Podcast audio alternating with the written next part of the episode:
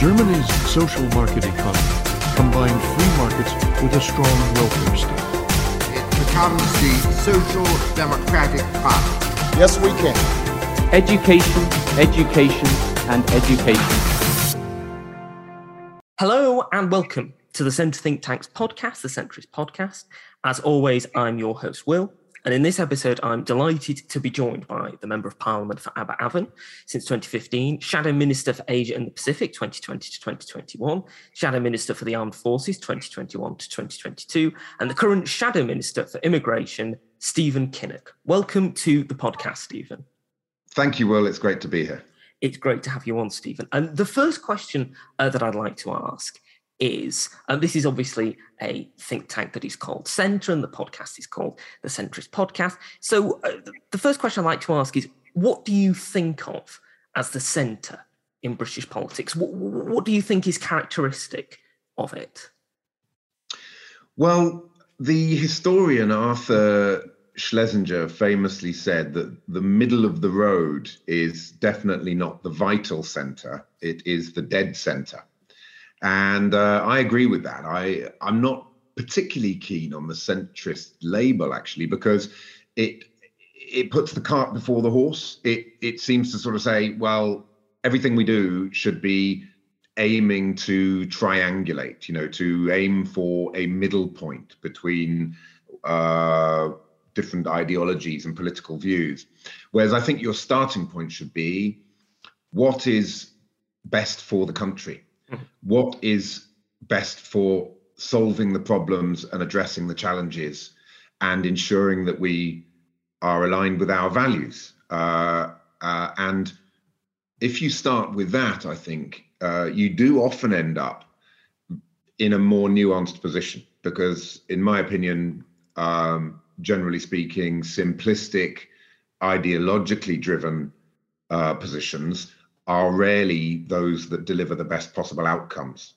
Uh, and as politicians, we are here to represent the, the people that elected us and to improve their lives.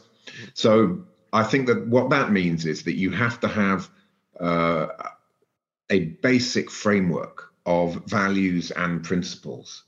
Uh, I believe that that is about having a market economy, but ensuring that that market economy is properly regulated. I actually believe that regulation saves the market economy from eating itself. Uh, we saw with the financial crash, for example, when unfettered regulation uh, is the order of the day, uh, the the market eats itself and destroys itself, and that's that is bad for everybody. So, a well-regulated market economy, uh, real strength on national security, real building of the resilience of our economy through ensuring that local people have great job opportunities, uh, and help to build a country that can stand more firmly on its own two feet.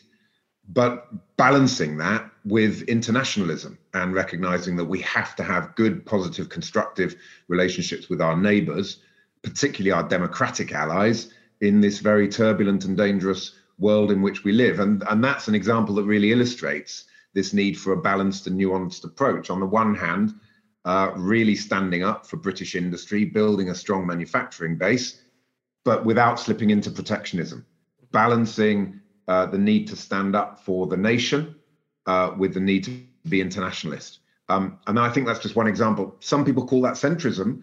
I just call that good politics uh, and uh, recognizing the world in which we live is a complex place, and there are rarely simplistic answers for solving complex problems. Mm-hmm, absolutely, and and you touch upon um, British industry there and um, how how best to uh, approach it from a um, a, a, positive political um, way, and of course um, that is part of the heart of um, Labour Renaissance, which you are uh, the chair of, and has been doing a great deal of work attempting to reconnect. voters uh, with the Labour Party who may have been felt distant from the Labour Party in the past. For people who haven't heard of Labour Renaissance before in its work, could you could you just explain what Labour Renaissance is and what, and what it aims to do? Yes, it's a group that um, I set up along with a number of other colleagues, people like Justin Madders MP, uh, Carolyn Harris MP, Ruth Smeeth, who was uh, a colleague here in, in Parliament, and others. Uh, and it's all about as you rightly say, reconnecting with the voters that Labour lost in December 2019, but we recognise that many of the losses in December 2019 were a long time coming. Uh, this wasn't just an overnight uh, decision that people made to abandon the party, uh, to abandon the Labour Party. It's it's been an issue that's bubbling under for a long time. Um, and so what we did was establish uh, eight uh, conversations with former voters across the country, but all in constituencies that we lost in December 2019. We asked them a number of questions about their thoughts of, about politics and uh, the broader state of the nation, if you like. And then we talked to them about possible stories about the future of the country that Labour could and should be telling and got their feedback on those stories and what really worked. And uh, without giving uh, too much away, um, because, well, not so much giving too much away, it's just we haven't really got time to get into it all. But broadly speaking, um, real appetite for a Labour Party that is the party of work, passionate about work. The clue is in the name. We are the Labour Party. We stand for the Labour interest. We stand for the interests of working people. Uh, and we want to create good jobs that you can good jobs that you can raise a family on uh, across the country. Uh, secondly, a Labour Party that is very responsible in the way it manages the economy. And this idea of investing now to save later. Everything that we do, every decision we make in terms of money that we, we invest must be about saving money for the taxpayer in the long term. So it's, you know, prevention being much better than cure. Um, you know, great examples being uh, investing in education ends up saving you a huge amount of money because you're creating young people who actually are going to go out there be productive and get good jobs. Uh, and that's good for them and it's also good for the economy. And thirdly about uh, this idea of a britain that can stand more firmly on its own two feet. So we need to be much stronger on manufacturing. Uh, we believe that manufacturing should be rebuilt uh, in our country because that's the basis of our resilience uh, the pandemic really exposed the extent to which we've outsourced so much of our critical national infrastructure to uh, other countries, and many of those countries are certainly not friends of the United Kingdom, uh, China being probably the most um, salient example. Uh, and so that that idea of a, of, of uh, bringing back manufacturing, rebuilding manufacturing, but as I was saying earlier, not at all slipping into protectionism, mm-hmm. but just having uh, a, relationship, particularly with, of course, our partners and allies in the European Union, that works for business, promotes good competition and innovation and investment so that we can get our economy uh, firing on all cylinders again. Uh, those are the three main narratives, if you like, that worked really well with uh, the voters that we spoke with. And, uh, you know, we've been working closely with Keir Starmer's office and others to uh, take those ideas forward. And in fact, I don't know if there's any members of the Labour Party uh, listening to this, but we've been taking Renaissance out to constituency Labour parties all over the country. We've done dozens of Zoom discussions where we've set out what Renaissance is about, and we've had great uh, question and answer sessions and discussions with Labour members afterwards. So if there's anybody there who's who would welcome uh, the opportunity to have a Renaissance discussion in their CLP, uh, well, I'm sure you you know how to contact me or well, perhaps Will, you could help as well. So that was a shameless plug for our work, but we're really keen to to get this debate moving forward across uh, the Labour Party and indeed across the country. Mm-hmm, absolutely, and I'm sure that there will be um, many people, members of the Labour Party, listening who would um, very much like to, to take you up on that offer and, and would be very interested in Great. that. Um, uh, moving on um, to your current role, Shadow Minister for Immigration, and, and, you mentioned obviously Britain's relationship with the EU, which has changed significantly in the past few years. How do you view immigration, and, and, and how do you think um, we can ensure immigration runs smoothly in a pro in a post Brexit world? Because obviously one of the the major issues in the referendum was related to um, immigration? Um, we need a uh, we need an immigration system that is firm, fair, and well managed. And um, there are essentially two big uh, aspects of the job that I'm doing as shadow immigration minister. One is the asylum system, and one is work based migration. It's very important that we see those hmm. two things uh, as very different beasts. Uh, those people who are fleeing violence and persecution, many of them risking their lives to come across on the channel on small boats. They are not economic migrants. They are seeking refuge. And there's a big difference between the two. So it's very important to emphasize that. Looking at those two uh, aspects of the job, what we need on the asylum side is uh, three things. We have to uh, negotiate a successor to the Dublin regulation. So when we were in the European Union, we were part of the Dublin regulation, which enabled countries to return um, uh, asylum seekers uh, to the a, a safe country, uh, and that would was enabling us to return uh, when we were in the European Union uh, those who were unsuccessful in in securing asylum. And one of the reasons that we've seen a huge upsurge in the number of people risking their lives by coming across the channel on small boats and you know clinging to the axles of lorries, etc., uh, is that um, when we came out of the Dublin uh, re- regulation, the government made absolutely no no attempt to negotiate a successor to it, uh, and as a result, that the word gets out amongst the people smugglers that if you can get to the UK, the UK's got nowhere to send you to or back. Mm. Of course, the government's trying now to address that with this um, disgraceful Rwanda policy. Mm.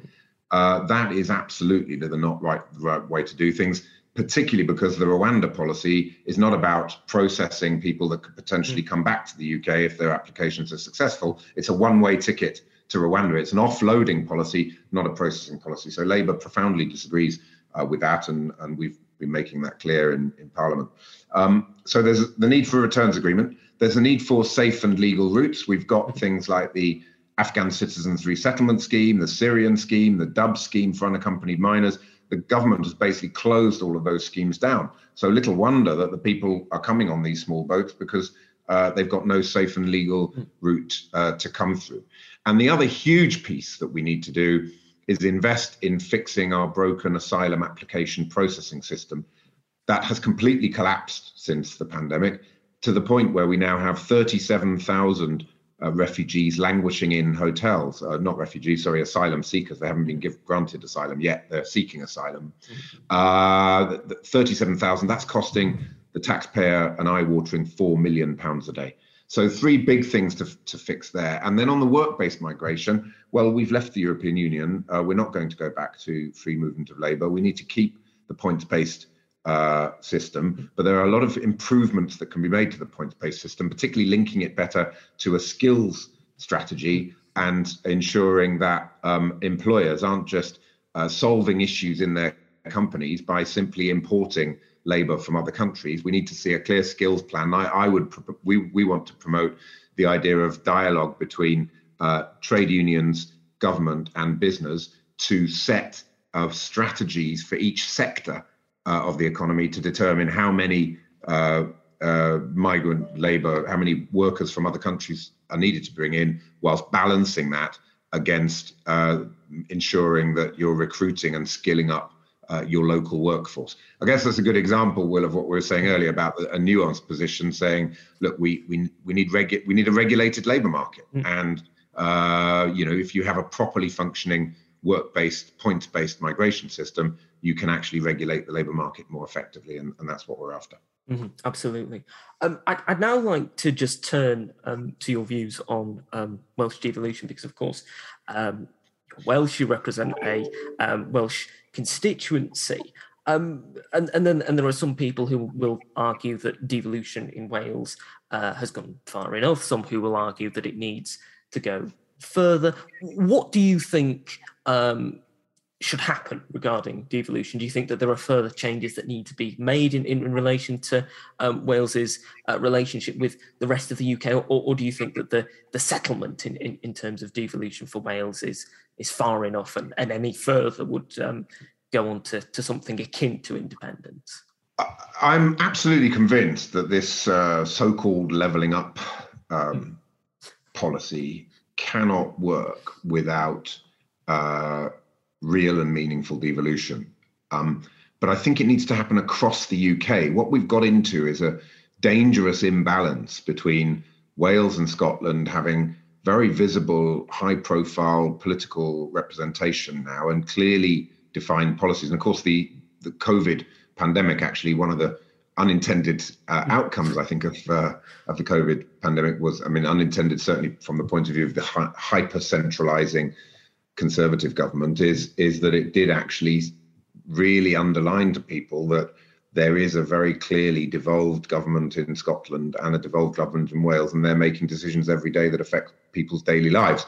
And, and that I think has reinforced the value of devolution, bringing decision making closer to people, making people clear that they've got more ownership of the issue, and that you can solve problems more effectively by taking decisions closer to people than thinking you can just pull a lever in Whitehall and uh, it's going to have uh, the desired impact in in Scunthorpe or uh, in in Wigan or in uh, Cornwall or wherever it may be. So I believe in the principle of devolution as a better way of delivering good outcomes. Um, but it has to be across the UK. So I think we need um, a constitutional convention. I think we need citizens' assemblies about how this should work because it would be pretty ironic, wouldn't it, if you ended up making decisions about devolution by through sort of men in pinstripe suits in Westminster in the ivory tower here. We've got to get this debate out of Westminster and Whitehall into the rest of the country. And we've got to set up um, a proper process that would make recommendations and lead to legislation. Of course, you need the centre to play a strong and active role in that. You do need, to some extent, an overall plan and framework from the centre to drive this forward because it has to be a partnership. Um, and you know, I think that that that more UK-wide devolution would be very helpful for devolution in Wales and Scotland as well, uh, and it would ensure that you don't end up with a, a you know a situation where power gets centralised in Westminster or in Cardiff or in Edinburgh. It needs to be out into local authorities, out into uh, local enterprise partnerships, out into the the city region deals that we have in uh, in in Wales. So I I don't have a one size fits all answer to your question because by definition, I think a one size fits all uh, answer would be running counter to the to the spirit in which I think you asked that question.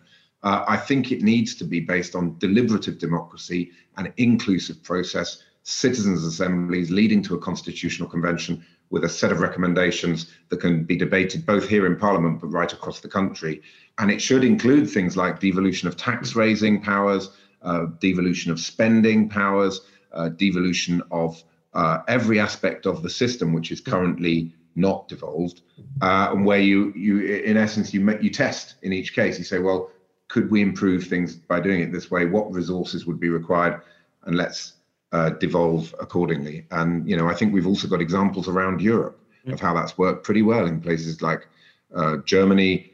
To some extent, in Spain, of course, they've had massive problems with Catalonia. But I recently attended a presentation by a senior councillor from the Basque region about the way in which they've regenerated Bilbao. Mm-hmm. And it's an absolutely extraordinary story. Mm-hmm. And it's it's based on the principles of radical devolution. And uh, what, the, what what they've done in Bilbao is an absolute example of leveling up, actually. Uh, and I don't think they could have done it without a radically devolved model. Mm-hmm, absolutely. Um, now, Centre has taken a lot of inspiration from um, Nordic countries in terms of areas such as collective bargaining, environmental policy, etc. And, and, of course, you have a very um, close link to one of those nations, to Denmark. Um, do you think that there are any policies or ideas that we in Britain could learn from Denmark or that we could take from Denmark and adapt to the UK? Yes, I think uh, labour market reform is an area which I think in Denmark is an absolutely outstanding example of how to do it. So they have this system called flexicurity, which is based on um, building a really, really strong safety net for people who, for whatever reason, lose their job. So, uh, you know, we live in a fast moving, fast changing economy. And it is often the case that for, in order for businesses to survive and to remain competitive and to survive, they have to change, they have to restructure. They sometimes look for different and new skills. Uh, and that means that they often have to change their workforce. Um, we've got so many examples in the UK of that, those changes happening and then people just being put onto benefits mm. and left to their own devices. And of course, South Wales still bears the scars of the uh, catastrophic failures of uh, Margaret Thatcher's government to have a plan B for all of those uh, miners that lost their jobs following the uh, cl- effective closing down of the coal mining industry in, in South Wales.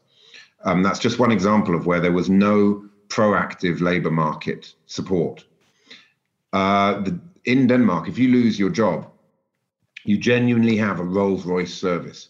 It, it, it's it almost is more like a headhunting sector where there's exact that so they're publicly funded the job centres, but it's um, each job centre worker has a very very small number of people that they support, and they proactively go out support with CV, support with thinking about where the right move might be, support with liaising with different businesses that might have the right, uh, might be looking for somebody of that profile, setting up meetings um, and, and, a, and a very generous um, unemployment support package so that you, you know, people might leave the job they're leaving, but they are bouncing right back into the economy and often ending up with in, in a better place than they were before. That drives productivity it drives better morale. It ensures that you've got good people having good and meaningful jobs uh, that they can raise a family on. So the principle of flexicurity, of investing in uh, rotating people, uh, because of course it, it, helps productivity in the company the people have left, because the the employers there have been able to make the changes that they need to make, mm-hmm. and they are confident that if they do make those changes, they're not uh, kicking people onto mm-hmm. the scrap heap. Yeah quite the opposite. They're putting them in onto a trampoline, yeah. which will help them to bounce back and jump higher. So th- those those I think are the principles of a of a proactive labour market support system. And I feel that our our our system is just uh, and it's anachronistic. It it's under resourced. There hasn't been enough support for it. Underinvested, and and as a result, we've ended up with people getting more and more distant from the labour market uh, and less and less able to, to get back into it and uh, and less and less able to get back into it at, at, a level which is actually commensurate with their abilities. So yeah, that that would be my I, you know the British government should look very closely at the Danish flexicurity system. Mm-hmm, absolutely. Um, we're coming towards the end of the podcast, Stephen. It's been great to have you on, and I have one final question. Now, today, Wales will be playing off against the Netherlands. It's going to be, I'm sure, um, a, a, game that you'll watch tensely. So, my, my, my final question is if you could play in any iconic game, whether it be uh, a, famous football game or a famous rugby game, if, if you could have your moment in the sun in one of those uh, games that is immortalized in history, which game, which um, football game or, or rugby game would you choose to appear in? Oh my goodness, what a question! I didn't see that one coming, Will. And well, I, I of course watched um, Wales uh, winning one 0 to to get to the to the World Cup uh, against Ukraine, and, and that was a tough one to watch in some ways because, of course, we all were, you know, feeling for Ukraine, and it was such a, a kind of um, an odd match in some ways. But I have to say the the boys played extremely well and thoroughly deserved to win. And and um, I'm so, so chuffed that we've ended uh, 64 years of hurt uh, by finally qualifying for a World Cup for the first time since 1958. Uh, I did see the Netherlands match the other night. I was very disappointed by that min- last minute header that, for the Netherlands that gave them the 2 1 victory. And yeah, really fingers crossed for this evening. Um, but my, I'm, yeah, I am passionate about rugby. Uh, and um, I have to say, there's a, there's a, there was a legendary match in which uh, Scott Gibbs scored an absolutely legendary try against England to to to win uh, uh, in. Um, and I and I can't actually even remember the year now, but it was uh, that I would if I could have been Scott Gibbs, that sidestep was without doubt the greatest sidestep I've ever seen. So I think uh, being the guy that executed that sidestep would probably be my uh, dream sporting moment. Well, I think that it's a, a, sporting moment that a lot of people would, um, you know, like to have uh, experienced as well. Thank you once again for coming on the podcast, Stephen. If people want to find out more about you and about Labour Renaissance, where should they go to find out more? Yeah, we have a website. Um, And if you just Google Labour Renaissance, uh, you'll see the website. You can sign up there and get information uh, about all the work that we're doing.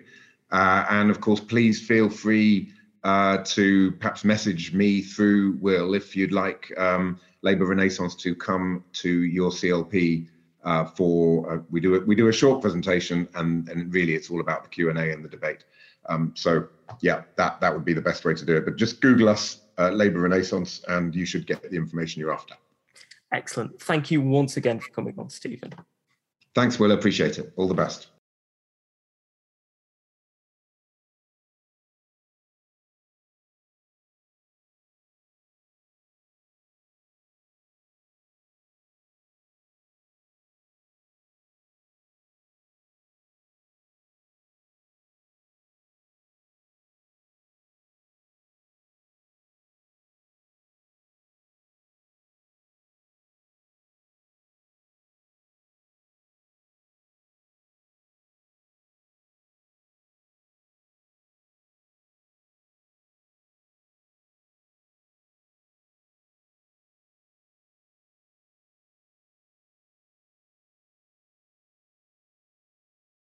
Going to do that, we also have to not lose sight of the art of debate. The Conservative Party itself is strong because we are a coalition. You know, we have different views, and it is the collective of all those views that then appeals to the nation as, as a whole.